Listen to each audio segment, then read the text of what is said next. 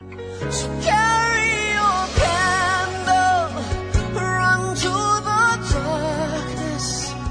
seconds with Bernard Kelvin Clive.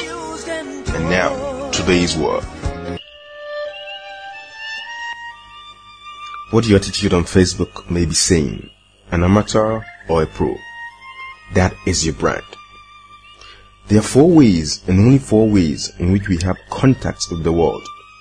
We evaluated and classified by these four contacts.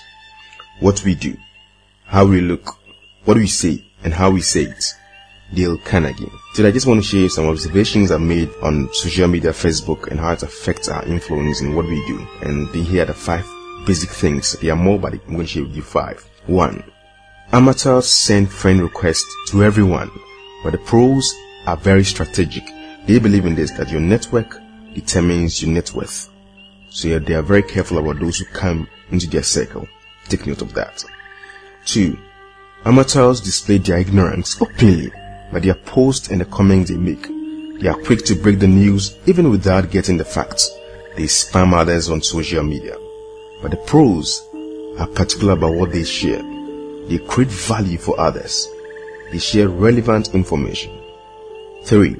Amateurs join every group, but the pros join selective groups that are profitable. Take note of this. It's not about the number of groups you belong or you've joined, but the quality they offer. What are you getting from those groups? 4. Amateurs tag people in every post they make and craze for attention, but the pros tag only when it's relevant, when there's a need to so they command attention. 5.